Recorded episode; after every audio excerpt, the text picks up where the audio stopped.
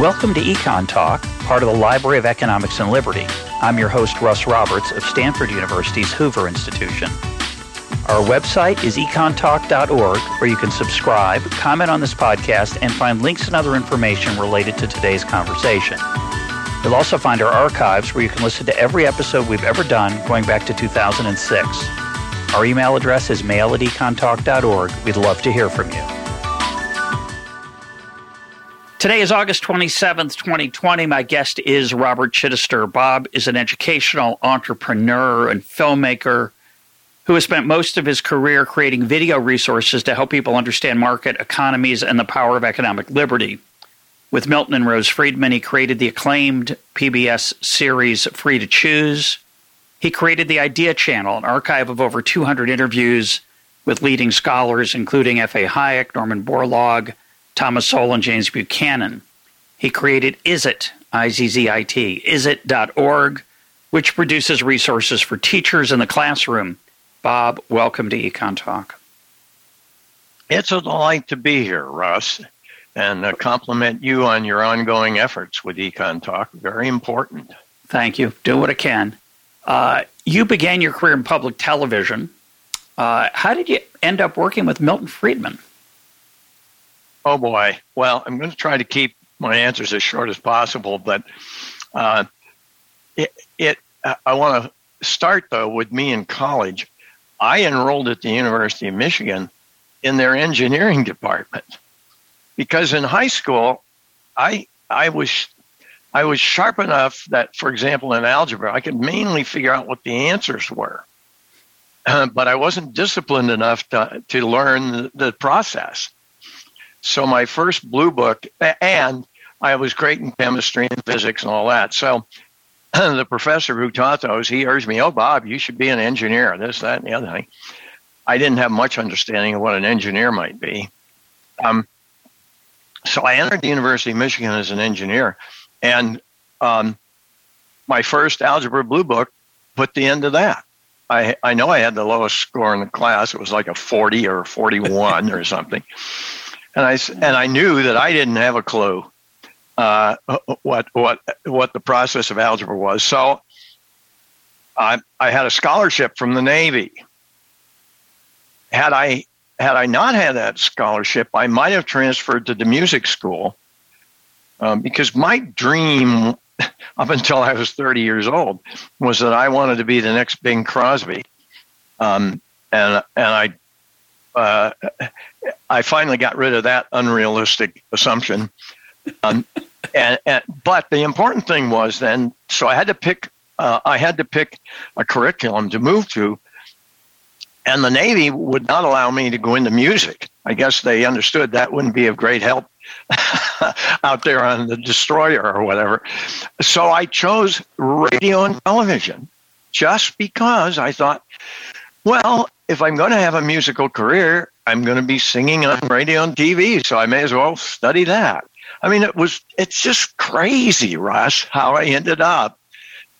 But, but basically what it did was, and it took a while, not too long, but to understand, me understand the creative, artistic creative bent that was inside me, which has made all the difference in terms of the projects I've undertaken. Um, uh, and, and the results from them, uh, as Peter Boettke, and I'm I was always so gratified that Peter felt this way. Uh, the the Friedmans would disagree with him. Uh, he uh, maintains to this day that Free to Choose is a better book than Capitalism and Freedom because it is more accessible. That because it's uh, the transcripts of the TV show converted into a book, the average reader can can get more out of it than they can out of capitalism and freedom, which is a little bit heavier heavier uh, uh, trip. Yeah, it's it's definitely a, a more um, demanding read. I, I I have recommended both books at various times to different types of people. Obviously, um, they they both um, they're both worth reading, but they, are very different. Uh, I'm not going to weigh on which one's better. Uh, but I, I yeah, no, no, no, and and in effect, it's a silly way to approach it because they both have their role, and and from my point of view, I'd love to have everybody read both of them. But, it, but it might very well be that they start with free to choose and then go to capitalism and freedom. Uh, when we do our events at Capitaf, the Friedmans' Summer Home in Vermont, we uh, assign readings and we discuss chapters from both books. So how did you how did you come to work with uh, Milton Rose on that TV series, which became which was the genesis for the book? And uh, the book actually came out before the series went on the air, but the book was preceded by the by the filming and those transcripts. Yeah. Well, before I ever became uh, uh, uh an entity uh, in the freedom movement that people would recognize in any way, I I followed up on my radio and TV. I I came from the university. To, uh, well, I did I did two years in Saginaw, setting up a system in high school. But I came to this area to work with a, what was then a state teachers college, and was immediately thrown into the mix of people here in Erie who were working to bring an educational television station to Erie. And through the fact that I was the only one in the entire group they were mainly educators. The superintendent of uh, Erie, Erie, County Superintendent of Schools was was in the, in the group. I I essentially became the expert by default, and when it came time to hire a general manager, um, the president of the board of directors of the group that that, that held the license said, "Gee, we better go look for a general manager." And I said, "Well, I agree with you, but I'm going to recuse myself because I'm going to apply. And his answer was, Oh, well, then you got the job. So How old were you? So literally, I was handed the job of building a public television station, which I succeeded at at great cost. Uh, yeah, I, I, was clinically depressed for about two, three years afterwards because I had pushed so hard uh, to get it done. So I ran that station for 16 years. Now, How old were you when you started, Bob? Oh gosh, I have to be careful there, but I I was in my late twenties. Okay. So I took on building this TV station, never having done any of that, and I succeeded. But then I also, and this, of course, everybody today knows that Bob never hesitates to share his ideas or to or, or to tell you what he thinks. Uh, and so I became involved in the politics of PBS at the national level. And I'm from this tiny little station in Erie, but I go to these events and I engage in the debate over what our policies should be. I, I, I, I admit to one thing people think of me, they think, oh, well, you were probably liberal and then you became conservative. No, no, not my track. I am an individualist. I recognized that very early in life, even in high school. Uh, and, but I did vote for McGovern.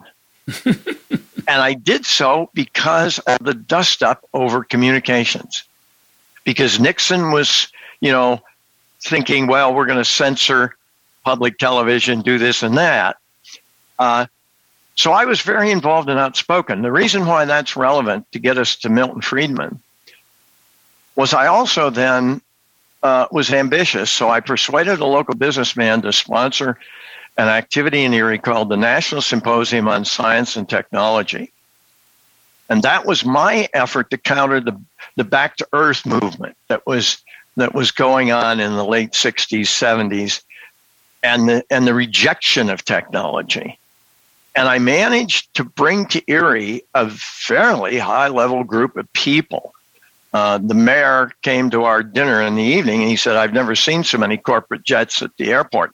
Now, that was because I was introduced to Ed David, who, who was at one point head of the National Science, something or other. Uh, but he introduced me to another pe- number of people, and Allen, W. Allen Wallis was one of them. W. Allen Wallis at that time was ch- chancellor of the University of Rochester and he was also chairman of the board of the Corporation for Public Broadcasting. And it was a fascinating encounter meeting because Allen couldn't believe there was a public TV station manager who held the views I did. And I w- had not paid much attention to the hierarchy at CPB. And I was astonished that now I'm dealing with the guy who's the chairman of the organization that hands out grants to public TV stations. Galbraith series goes on the air in the mid 70s. John Kenneth Galbraith. Yep. Uh, and and he, he, he did a series uh, tied to his book, The Age of Uncertainty. And I, by then, have established a relationship with Allen Wallis, and I made it clear to him. I said, Boy, this is too bad that there's not a response to this. What they did do was they stuck people for about five minutes at the end of each of the programs to do a counter statement to whatever Galbraith had said. From a from a communications point of view, that was a, a throwaway. It accomplished nothing. So Allen agreed that well, there ought to be something, and, I, and I said, I've got some ideas. He said, Well, share them with me. I put together a little uh, on a pad some ideas. He said, Okay. And I'm sitting in his office, and he picks the phone up and calls Milton Friedman. Now, I'd have to admit that I'm not sure I knew who Milton Friedman was at that point in time. But within a five minute phone call, Allen uh, persuaded Milton to meet with me in January of 1977. Milton had retired from the university, mandatory retirement at 65. University of Chicago. Right, University of Chicago, and, and uh, had won the Nobel Prize in, in, in 76. Um, and uh, so he agreed and he said, Well, when we get back from Stockholm, we, we're going into a sublet apartment in San Francisco and Bob can meet us there. And that's how I got to meet Milton and Rose. And the concept, uh, for people who haven't seen it, how, how did the, each episode work? What was the the way that the series was organized? How many parts was it? Do you remember? I, I want to say yeah. 16? There's 10 hours. 10, 10 hours, okay. Yeah. And the model in my mind, by the way, not in terms of content, but in terms of feel, in terms of style, was Jacob Bronowski's Ascent of Man. And on the other hand, Milton, and he was a quick learn, but early on he didn't have much sense of of he'd been on a lot of TV talk shows, but had no sense of what it would take to do a uh, major series. Um, so he he got this idea. He said, Bob, uh, Harcourt Brace Jovanovich is going to publish the book associated with this. And they've also agreed they they like the idea and they they're going to put up one hundred fifty thousand dollars so that I can do a total of fifteen lectures across the country. Uh, with and you will with your remote van record those those uh, presentations and the Q and A. And he said, then you can just stick pictures on there, and that'll be the TV series. Well, yeah, I thought illustration was the best way to counter that, so I didn't push hard. About five, uh, about five of those lectures in, Milton uh, kind of sheepishly looks me in the eye and said, "Well, Bob." uh, you were right. I can see this ain't going to work the way I had in mind, and now I'm stuck having to do ten more lectures. those ten, le- those fifteen lectures are available. Milton Speaks. They're available on our website, and they are interesting in that they uh, they're they're like, and part of my my strategy and everything is leverage. You do a TV series and you make it as exciting and interesting, lots of stories and people in. And what's your goal? Well, your goal is then to get them to read the book. And if you can get them to read the book, then maybe they'll also watch one or more of those lectures. That that you you you look at your your effort in a project way, not a TV series, a TV series plus this, plus this, plus this, plus this to gain the leverage. So um, he gave those lectures, but that was not the only thing, even though he changed maybe oh, no. his style. So how did the, how does an episode unfold uh, when you in the finished product? Well, in the finished product, first of all, we um, the very first night that I met with Milton, we talked about my background, what I'd done, what I hadn't done, and I made it very clear to him that I was proposing to undertake something that I had never done, uh, and and that was, and that was in my mind at the top of the documentary game, meaning expensive to do, uh, wide ranging in terms of, of subject matter. Um, and uh, so, uh, with that in mind, we and, and, Milton, in that early discussion uh, before he and Rose had agreed to do it, I pointed out to them. I said, Milton, here's some things I've done, and I said I'm happy to share with you. Uh, I'd done a swimming meet for uh, for ESPN, uh, and I'd done some concerts out of Chautauqua, etc. And I said, but it's so I have done things, but we're going to go and hire the best documentary maker we can find in the world.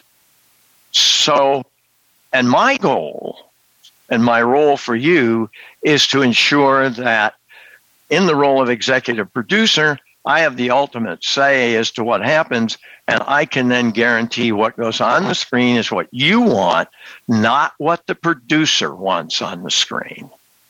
Because in these kinds of situations, obviously producers are creative and, and they are not above wanting to insert their perspective in, in the creative process. Well, as executive producer, then I can step in and say, hey, nope, that's not going to happen. Milton wants it this way. We also arranged that Rose would be associate producer, which was a, kind of an unusual arrangement. So now I have a producer, I have Milton and Rose as a team. And how they did it was the following. First of all, we sketched out uh, what the 10 programs would in general cover. Uh, and and uh, the points, the critical points that Milton wanted to make on equality, on the markets, etc. Then the producer and his team, they go to work to come up with ideas of where do we tell these stories? What what examples can we find? Uh, uh, and, and, when you watch the series, you'll see we go to India and we show Milton in a he goes to a, a small village and he's standing there by the hand weavers and able to talk. He's in Faneuil uh, uh, uh, Market in Boston buying tomatoes and talking about the marketplace that way. So the producer and his team of people, they are they're identifying where they think they can do each of the segments in the hour pro- program. I'm sorry, I want to be clear. The documentaries were only a half hour long. And then there was the half hour debate following.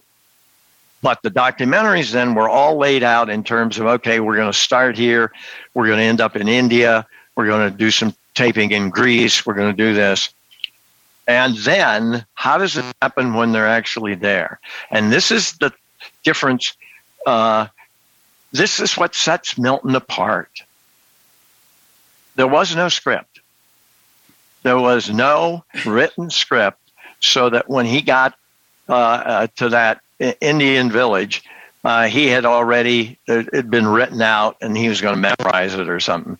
Well, you can imagine, no way would Milton do that.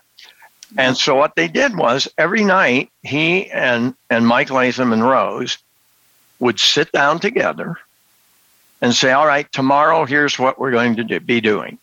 We're going to be going to this hand weaver and by the way, Milton, here are the two or three key points that you wanted to make with regard to that story. And they'd go out and shoot it, ad lib. Yeah. And Mike Latham was the director? He was the producer. The producer. Uh, the uh, yeah, actually, producer director. I think he held both both roles.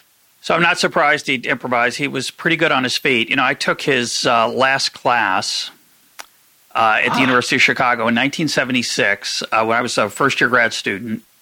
He offered a non credit class for first year grad students. And what he would do, and we all took it because, of course, uh, what he would do is he'd stand in the front of the class and we'd ask him questions. And I don't know if I've ever told the story in EconTalk before, but I'll tell it again if I have, which is that uh, at the University of Chicago, at the end of your first year, you have to pass an exam that's uh, not pro forma. It's pretty uh, tough. About uh, uh, two thirds of the people fail the exam, uh, so it's a, they, they would let in a lot more people than they expected to graduate, and it was is, uh, this, in, is this specifically an econ? Yeah, this is the okay. core. We called it the core. Yeah. It was called yeah. the core exam, okay. and uh, when you got to Chicago in graduate school, uh, a lot then I don't know what it's like now, but then the first thing you did is you went to the office of the department and you bought a Xerox of all the past exams, so you could start studying for what was coming eight to eight or nine months later. Uh, so people had varying degrees of stress about that um, and and prep. I would guess, as you might expect. But um, what we would do is we'd ask Milton questions off that exam that we couldn't answer, uh-huh. and he he would answer them on his feet. Uh, it's a, it was a comfort to us. He didn't answer them all easily. Um, uh, many of them, of course, were questions that didn't quote have a right answer per se. They were yeah, they were very yeah. open ended, but uh, we, we, enjoyed that. And, and and in the beginning of that class, fairly early on, he won the Nobel Prize. It was a pretty exciting it was a pretty exciting time. But he was very quick on his feet. But I want you to talk about uh, what made him such an effective communicator. He he I think you could say he was one of the two great economic communicators of the 20th century. With you could argue Keynes was another great one. Mm-hmm. Uh, but Milton had some unusual abilities, uh, one of which he was very quick on his feet. But what else do you think was was valuable to him? What made him so effective? Well, I'm going to answer that, and if I can, if I have it here in my pile of things, I'm going to read you a poem. But my answer to that is his inexhaustible curiosity. Mm-hmm. And what that does is, uh, is that in any conversation, exchange with anyone, um, Milton very quickly, in most cases, makes it clear to the other person that they're important.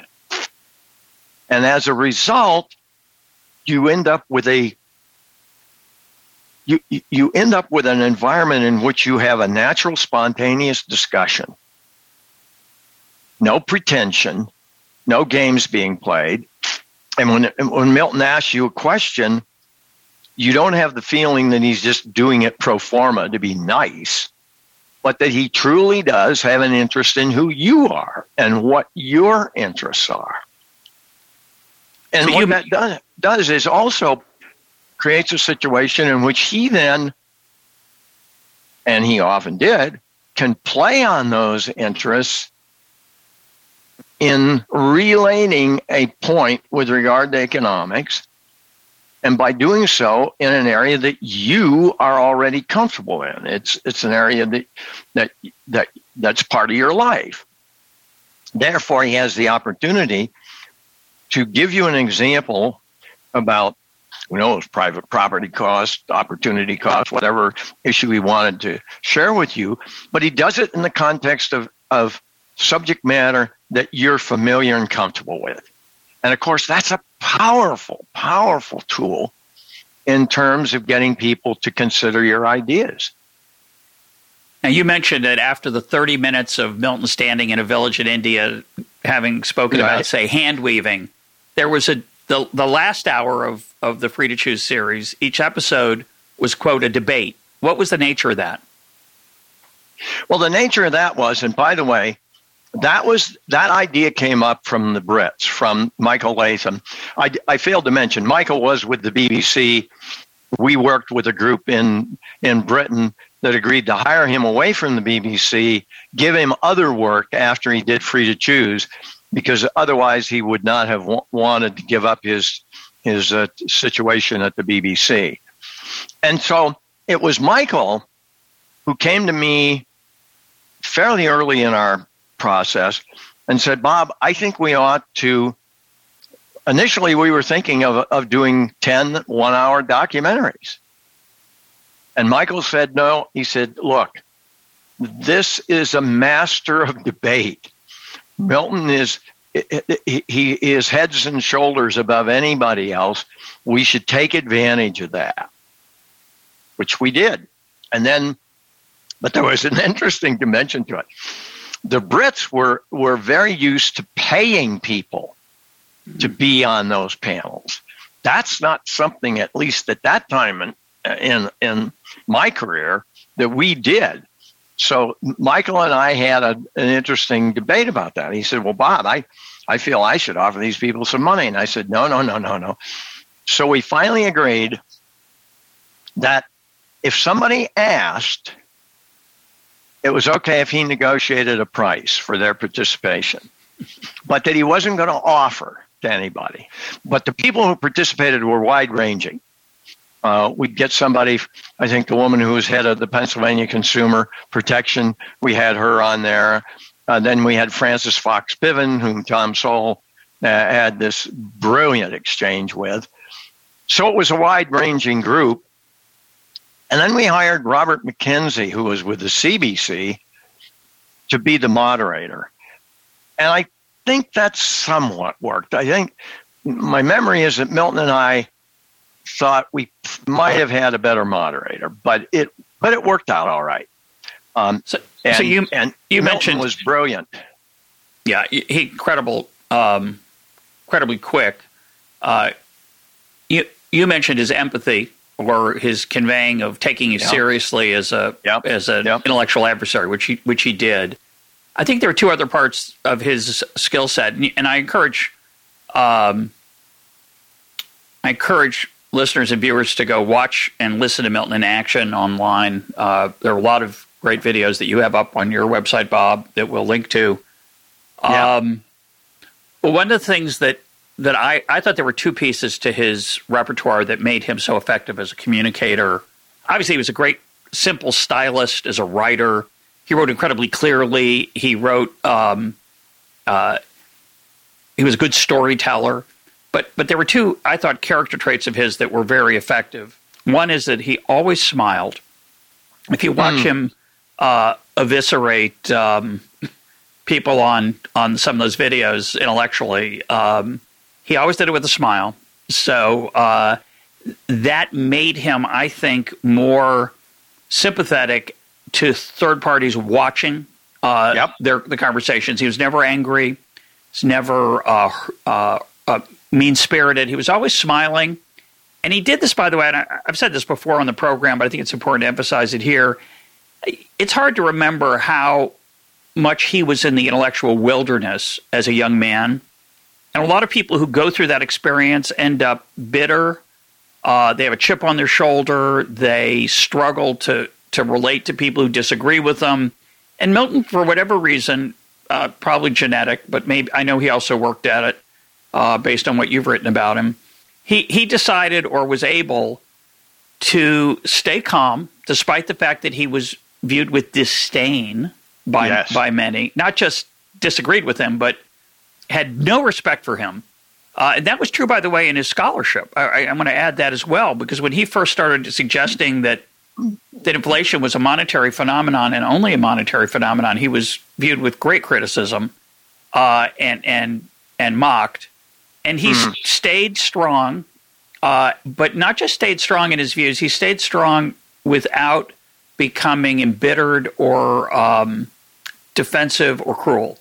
And so one of his skills was that demeanor, that cheerful demeanor, which I think was extremely effective with uh, objective observers who didn't have an axe, a horse in the race, an axe to grind. The other thing is that, and this is fun for me as a, because of my intellectual journey, he didn't convey any doubt.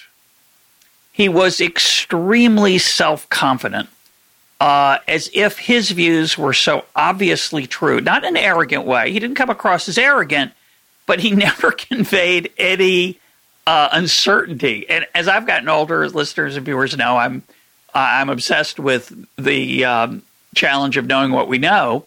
Uh, Milton never never conveyed that. He was Uh, he was very sure of himself, but not in an arrogant way. And he had plenty to be arrogant about. He he um, oh, he was a Nobel Prize winner. His intellect was extraordinary. He he was successful in in the academy and in the public sphere, but he didn't. He he was able to um, uh, maintain the common touch, as the, as uh, as Kipling says. Absolutely right. So react to that. What are your what are your thoughts on those points? Well, I want to go back to the very point you started with, which is how does someone endure and remain positive and upbeat the the attacks that are directed at one, mm-hmm. um, and of course, uh, the United States has unfortunately. Uh, but I, th- but we sh- we should accept the fact that in a democracy, uh, in a in a in a free market capitalist society, which where where you vote to establish the government, uh, that you are going to have. Uh, politics is always going to be a brutal game. Yep. Uh, it didn't take very long before Thomas Jefferson and the Democratic Republicans were were fully prepared to vilify our first president. So there's a huge, huge question of how they survive. Well, I actually started a project and we recorded, I think maybe 20, as much as 20 hours of material that I was calling the Chicago Five. Uh, and I and I reflect back to George Will's c- comment when the Soviet uh, Union fell. When he, I think he said the University of Chicago won, the Soviet Union lost. I I narrow it down. It was Milton Friedman who won, in the sense that he he was predisposed. He liked the engagement. He loved the interaction. Whereas somebody like George Stigler, Stigler just would not, he didn't want any, any part of any of that kind of yep. uh, public kinds of chess game. And Milton just relished it. But he also had refuge. And I want to share two things. One, W. Allen Wallis, George Stigler, Milton entered the University of Chicago to start work on their master's degree in the same year. From that point until their death, they were the tightest of friends.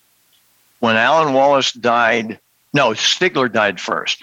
When Stigler died, Milton revealed to me, he said, Bob, now there's only two musketeers. Hmm. There were three musketeers. Now, I then added to that Rose and her brother, Aaron Director. Sure. And in my mind, it was that group of four people that were critical to Milton having a place he could go where uh, he could get some relief, some sense, as well as they were tough on him. Sure. I had dinner at their home in Sea Ranch with just the four of us Aaron Director, Rose, Milton, and me.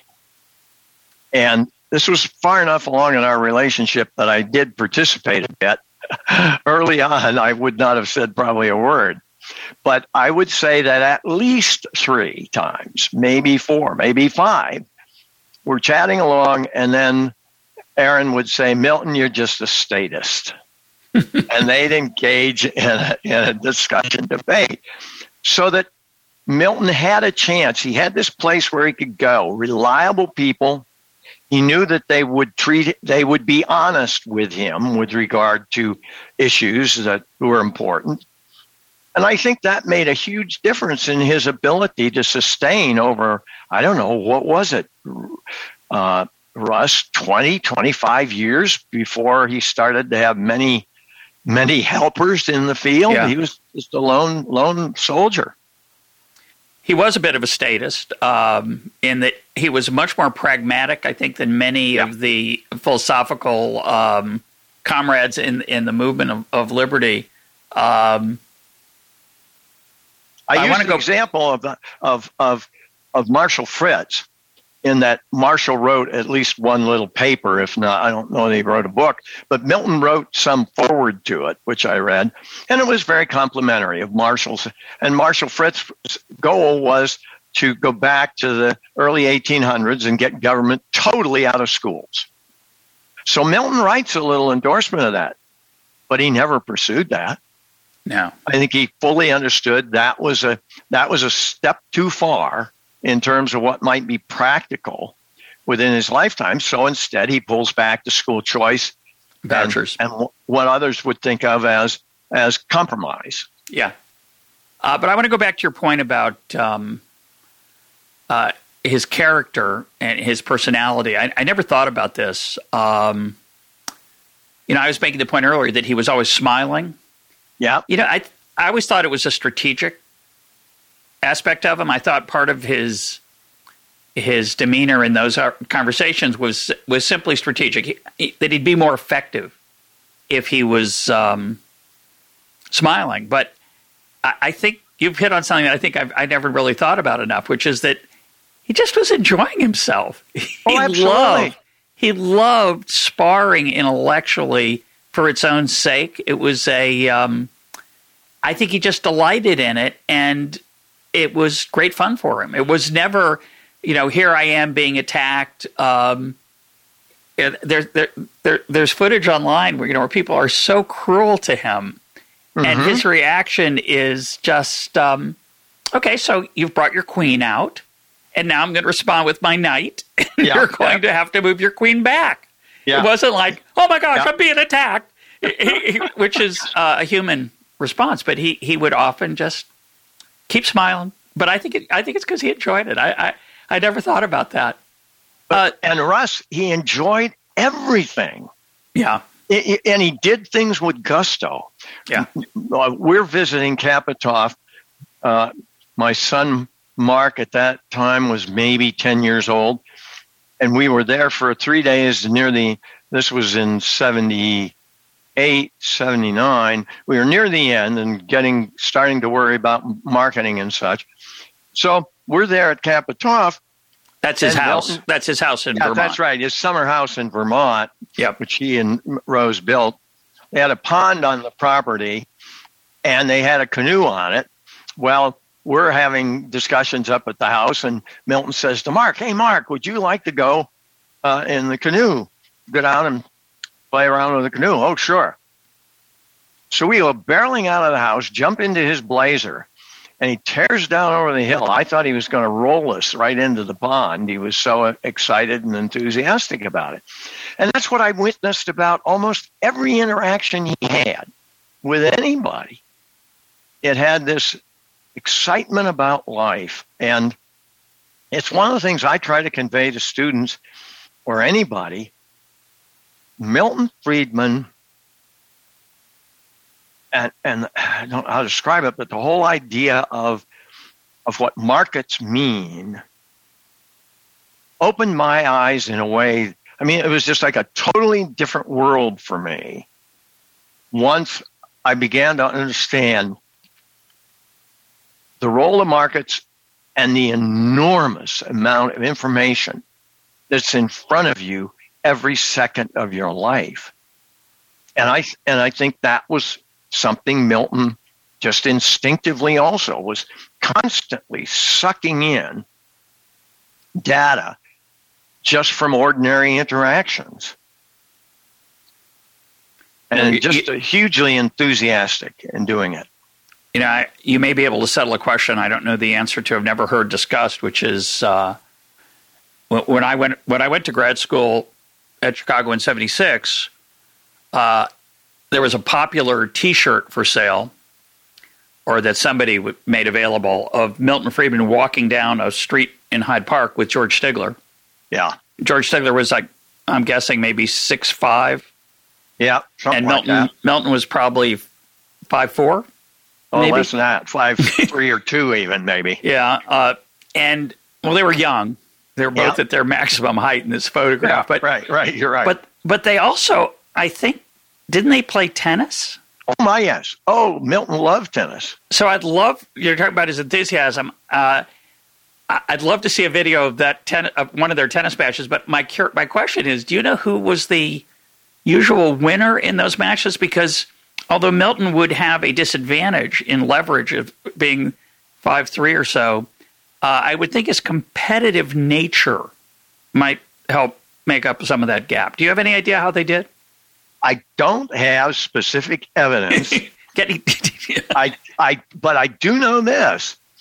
He was, he certainly was confident in his ability as a tennis player because I managed to get him to come to Erie maybe three, four, five times during the course of our activity together for various reasons, both to show the flag, so to speak, so people didn't think I was. I can't, you know, can't believe Chitester's really working with this Nobel Prize winner, and to, and to, and to make sure that they realized that it, we were going ahead. And Milton then said, "Bob, could you arrange for me to play tennis while I'm there?" And and I did. I got a hold of somebody who belonged to a tennis club. Uh, uh, uh, that was fairly close to where we where our offices were. And then I and then Milton said, "And go to go to uh, Kmart, I think at, at, that point, and buy me some tennis shoes." well, I had no idea what to buy, but I went and bought the shoes. And he went and he played, and I talked to the people afterwards. Now they never talked about score, but they said, "Oh yeah, he's a really good player." Yeah, I'm sure it was ferocious. Uh, would be my main. oh yeah, I think so. Yeah, just as he would be in everything that he wanted to yeah. explore and experience for sure. Ferocious, but not mean spirited. Yeah, no, That's, no, he would not be yes. a dirty player. He would be a no. he'd be a happy happy warrior. Um, very happy warrior. So I talked earlier about um, his self confidence, and uh, I don't know if I've ever told this story, but you know, after he was on uh, EconTalk in 2006, and I think I was the last as far as I know, I was the last person to interview him. Uh, we talked about a bunch of things, but one of the things we talked about was monetary policy. And I told him, I said, you know, Milton, you know, you made this claim during the conversation. I, you know, I went back and looked at the data, and I'm not so sure that that relationship between money supply and what might have been nominal GDP at the time, I can't remember, but so you know, it looks pretty, it looks a clear cut as you, as you claimed. And he wrote back and he said, you know, you're looking at the wrong data. And he sent me a, a spreadsheet. he wanted, you know, he had a different definition. He went was M. I can't remember was M three or M four or M two, some different measure of money. But um, uh, here was this man in his 90s still uh, sending me a spreadsheet. It was uh, he cared a lot about truth and. Uh, but, but as I said, he was very confident. His views on on monetary policy didn't change much over his lifetime. Uh, we're in the 50th anniversary of his 1970 New York Times Sunday Magazine article, uh, where he argues that the social responsibility of business is to make money, make profit within the letter of the law, of course, without fraud uh, and deception. Uh, so I don't think he changed that. Uh, his view was, his views on that. Is there anything that you were aware of during his lifetime that he either came to reconsider or recant, or uh, admit some uncertainty about even? I have a very, very significant answer to that. Uh, a, a, quick footnote I had occasion to also ask Hayek that question What mistake did he make in life? You might find it interesting. He said, My advocacy of uh, one government world. One world government. One world government. That apparently he uh, at least in the early stages of his career, thought that was a good idea until he said, I came to the recognition that if it was one world government, it means there was only going to be one, and it could be a dictatorship, it could be whatever. Yeah. You need competition. We, and it needed competition. Well, in Milton's case, that was Hayek. Yeah, that was Hayek. In Milton's case, it was uh, it was quite different. Um, and it related to Hong Kong and China. Hmm. In that, Milton, and from the very beginning, the, the, the mantra that I picked up from Milton instantly was economic, personal, political freedom are a package. You cannot separate them. If you try to separate them, you're not going to end up with the results that you want. Yep. So his prediction that when China liberalized in the economic area, he, w- he was, of course, convinced that that would lead to a liberalization in both personal and political freedom. And we were talking about why why we had why we had seen quote success of free market capitalism and yet government sizes kept growing et cetera et cetera. But in the context of that he said well in the case of china and hong kong he said i realized had to i did not realize and i had to had to come to it that without rule of law it would not happen. That you, rule of law has to be the fourth ingredient. Economic, personal, and political freedom uh, can only it, you will you will only end up with all of them if you have rule of law. One law applies to everybody, and of course, that's not what the case is with Beijing and China, and now they're taking over Hong Kong. And by the way, Milton I think Milton would, while he was, he was surprised, uh, say the last year of his life, he was surprised that uh, Beijing hadn't clamped down on Hong Kong already. Yeah. Yeah, it's he taken longer than I thought, too. Yeah, he, he was amazed it lasted that long. When I interviewed Milton in 2006, um, and of course those are those interviews are still available. You can we'll link to them. You can find them in our archive. You can Google them and find them. And uh, we tr- we transcribe those online as well. Before we were regularly transcribing EconTalk. Now we do that as well for every episode. But um, I went back and I went, read Capitalism and Freedom, and the first part of that interview is about capitalism and freedom. Um, and I told Milton I was struck by how many of the ideas in that book, which were extremely radical when he wrote about them in 1962, and some of them he'd been writing about before, how many of them had become mainstream. Um, you know, he, he, argues for private social security, he argues for flexible exchange rates, he argues for a volunteer army, he argues to get rid of price supports for agriculture. He has an enormous, a, a huge menu of, of things he would getting rid of corporate subsidies. He has a huge menu of, of policy proposals, which at the time were viewed as ridiculous, impossible. Uh, vouchers being another one, school vouchers. And virtually every one of those ideas either happened or be, be entered the intellectual debate. Um, yeah.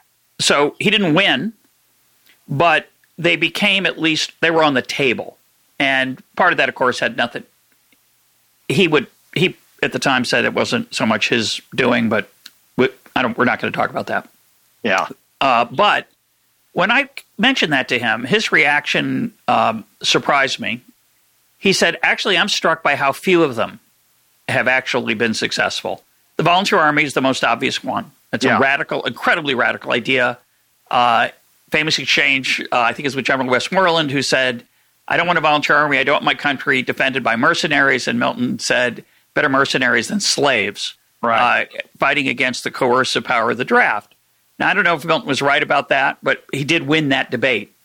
Um, but he, his reaction at the time, when I in 2006, was basically, uh, I I was mostly a failure. Most of these ideas uh, we've made no progress on. We've made no yeah. progress on yeah. agricultural price yeah. supports, corporate subsidies, um, so security, more personal responsibility. Vouchers are only an occasional experiment. The, the public school system remains very strong, and so on and so on. Uh, I'm curious about your being having been in the trenches with Milton. Uh, what are your thoughts on that? I I have something of a pessimistic, quixotic feeling as well that despite our best efforts, uh, oh, I totally agree. We've had very totally little agree. impact. Very little impact. I agree with Milton's assessment and and it's it's a it's a huge frustration to me uh, as I close out my career um, that somehow the movement has not been able to marshal uh, better arguments for any and all of those. To me, they are still solidly useful uh, ideas in terms of how to deal with very critical public policy issues. Now, I, the only the, the only thing that I can report in terms of and I and and in, in this instance, it's not a direct correlation, but in the broader sense of why why did the collapse of the Soviet Union, why did the initial liberalization of China in terms of the economy, uh, why why why in spite of all that, if you look at the size of governments around the world, they have grown uh, exponentially since since the Berlin Wall came down, and and and our ability to stop the growth of government seems to be close to zero. It it just keeps going on and on and on. And I, in discussing this with Milton, I said the only only answer I can come up with in terms of why is that the case, and it is this egalitarian streak in human beings. Very powerful. It is powerful. And uh, we did a, a, a TV, uh, public TV special called Work and Happiness. And uh, uh, in the initial development of it, I, I held the position that, well, we're going to look at welfare, so we should look at the value and importance of private welfare, and that that, that was a better way to go at the, the problem. Uh, uh, Phil Harvey, who was who is very involved in it, and he he wrote a book or related to it. He disagreed with that, and he persuaded me, changed my whole perspective.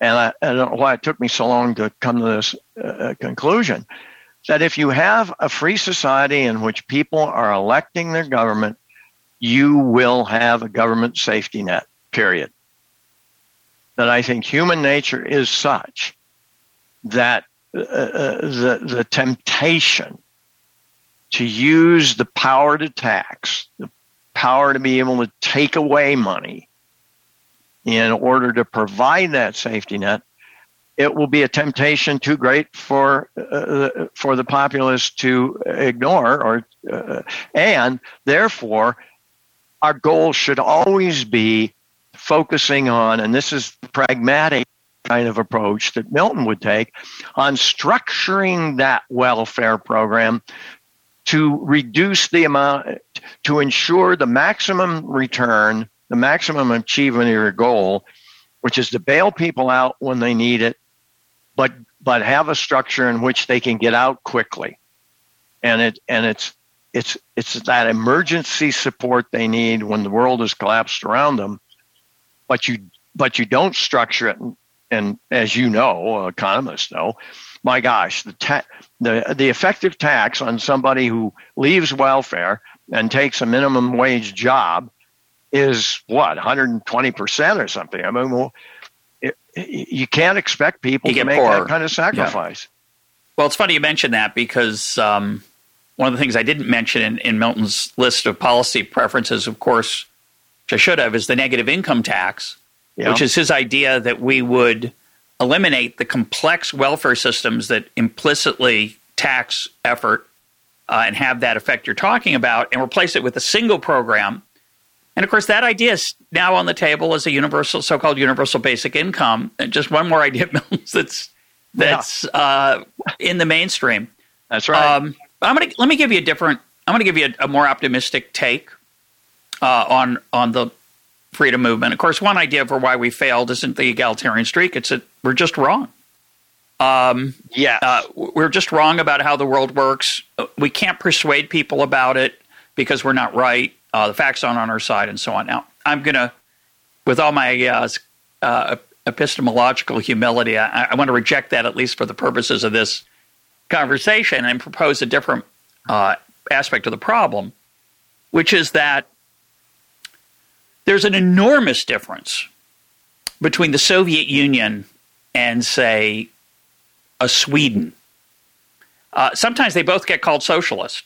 Uh, it's a fundamental abuse of the word, or at yeah. least it's not a very helpful use of the word, because in one of them, the means of production, the allocation of workers, the salaries of people, allocate who got to live where, was totally controlled by a centralized state that was fundamentally corrupt and was corrupt, whether it was because it was socialist or communist, doesn't matter. It was corrupt because it was had no competition and inevitably brought out the worst in people, which um, you know Hayek warned us about in the Road to Serfdom in the chapter "Who Rises to the Top."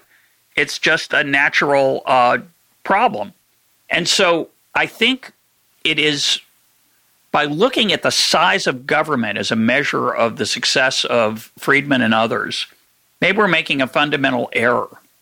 What's happened, and, and I'm, I'm prompted to this partly by your earlier remark that, that, that Chicago won the Cold War or Milton won the Cold War. And I'd throw in Hayek as well, and the yeah, and, by, and by Mises and the socialist calculation debate, that they won the intellectual argument uh, about whether markets work better than than top down allocation of all resources. And then they win the practical argument because the people in the Soviet Union didn't live so well. And Milton would have emphasized that. Uh, he yep. in that 2006 interview, he said, "Oh, I didn't persuade people that inflation's caused by money. New Zealand did because when they stopped Britain, inflation went down." Uh, and so he was very much a pragmatist in that way. But my point is, is that I think you can make the argument that it's true that government continues to grow but it grows in a very different way than it would have grown had Milton and others not made the case the way that they did. And in particular, it grows in the safety net sense, but it but the interventionist top-down folks, whether they're well motivated as they often are or not, as they sometimes are, they have made little or no headway in allocating uh, resources generally, meaning what businesses do, what products are cr- created, and I often make the point that, you know, as depressing as, as you and I might find it, uh, uh that the size of government hasn't, not only hasn't uh, shrunk, it's all we've, you know, all we've done is maybe have it grow a little more slowly and lately not so much. Uh, it's still the case that a person of creativity and enterprise can flourish in America in a way that they can't elsewhere. And that's because we still let people get fabulously rich if they produce something great and lose all their money when they when they when they don't produce something great. And I, I just want to add just one more thing because I think it's important, given that we're talking about Milton's legacy. You know, Milton always liked to say that capitalism is a profit and loss system, not just a profit system. Uh, it's a profit and loss system, and that it's really important to let businesses fail and had Milton been alive in 2008 and 9 when when the bailouts occurred, he would have been the most eloquent uh, opponent of those of those bailouts.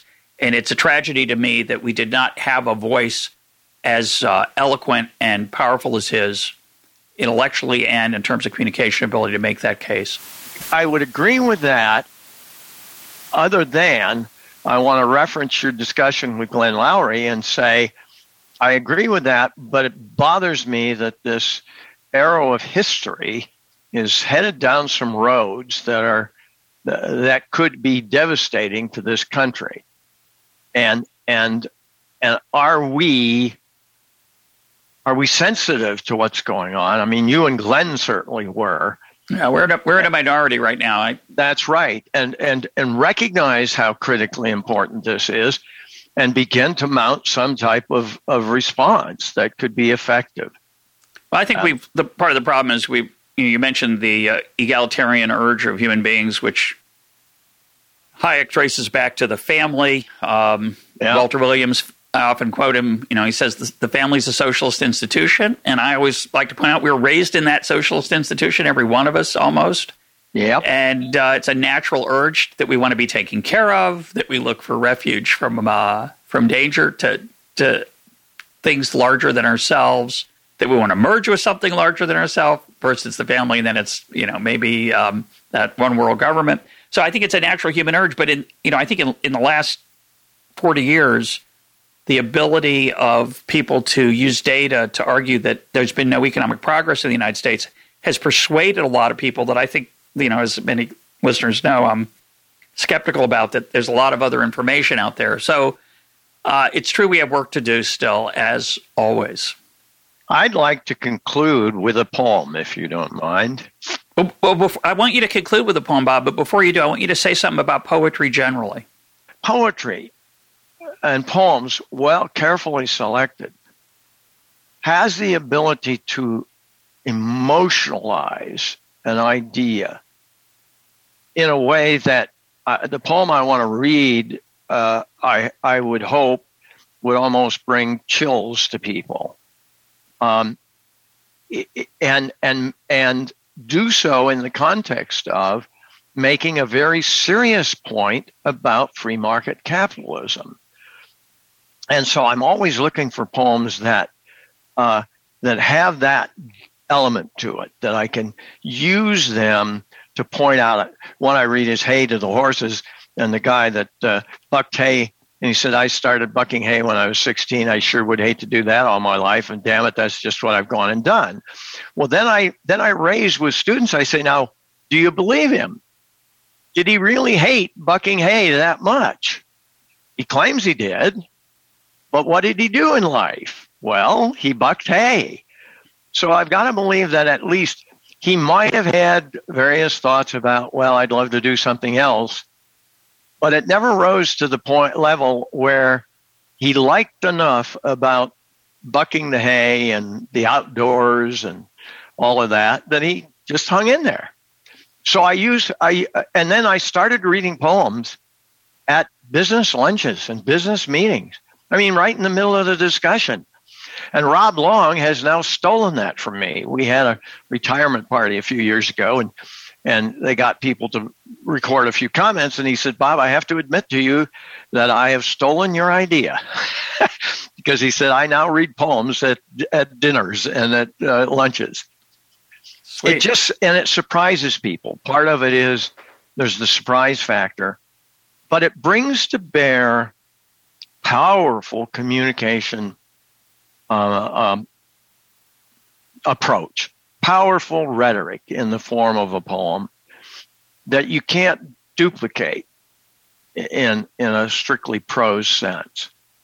Um, and well, it's like a picture's worth a thousand words. A poem can be worth ten thousand oh if it's uh, you know exactly. And I, by the way, I I somewhat challenge that. I say, suggest to me a picture that would even come close to having the impact of the word mom.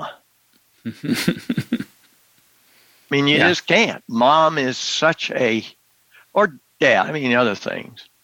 But let me share this poem with you because I think it illustrates what I've been trying to explain. And the point that I use it to make is free market capitalism creates the discretionary income that allows for human diversity and the arts and culture to flourish. Now, you can accomplish the same thing if you want to live in a in a city state uh, uh, with the Med- Medicis being your dictators. Yeah. You can accomplish it in the Soviet Union where they contract with people to do art. Uh, anyone that spends any time looking at that art knows how unsuccessful that is you you can do it like FDR did, where you commission people to go out and do films and stuff. And again, the result is not of the highest order.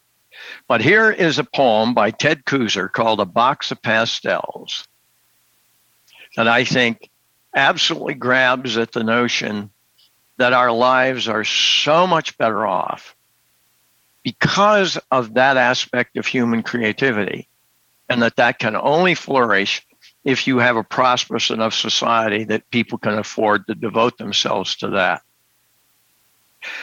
I once held on my knees a simple wooden box in which a rainbow lay dusty and broken. It was a set of pastels that had years before belonged to the painter, Mary Cassatt, and all of the colors she'd used in her work lay open before me. Oh, those hues she'd most used, the peaches and pinks, were worn down to the stubs.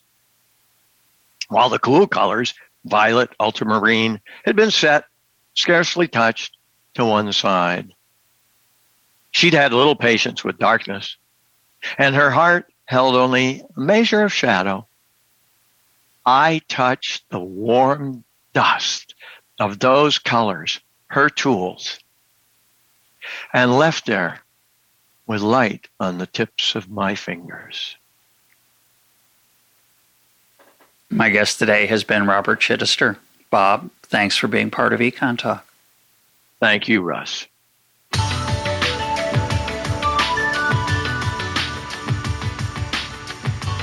This is EconTalk, part of the Library of Economics and Liberty. For more EconTalk, go to econtalk.org, where you can also comment on today's podcast and find links and readings related to today's conversation. The sound engineer for EconTalk is Rich Goyette. I'm your host, Russ Roberts. Thanks for listening. Talk to you on Monday.